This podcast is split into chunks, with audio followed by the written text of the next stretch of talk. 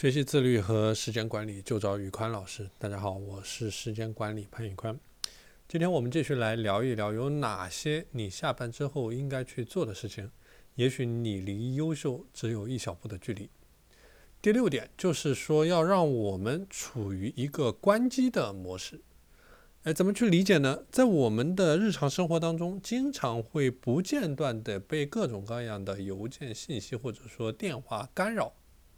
而且这这这很多的这种干扰呢，它也不是一些紧急的事情，但一直让我们处于充电的状态。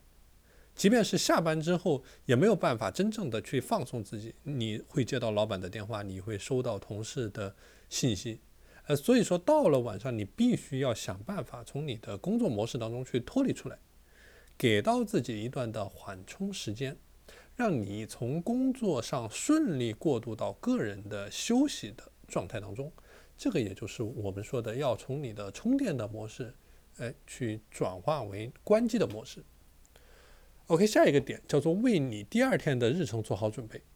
我们每天在晚上睡前都需要花上二十分钟左右的时间，哎，去思考今天发生了什么，我们今天做了什么事情，同时你要去规划明天我们要做什么，包括明天有哪些事情是你需要做的。然后这些事情的重要次序是怎么样的？有哪六件是对你来说最重要的六件事情？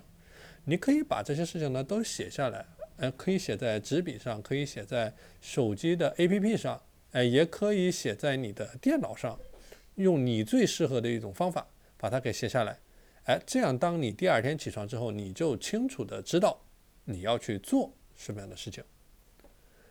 好了，今天的内容就和大家分享到这里。我这边成立了一个自律和时间管理的社群，大家如果想加入这个社群的话，欢迎添加我的微信 p a n y u k u a n 一九八八 p a n y u k u a n 一九八八，我是时间管理潘宇宽，我们下期节目再见。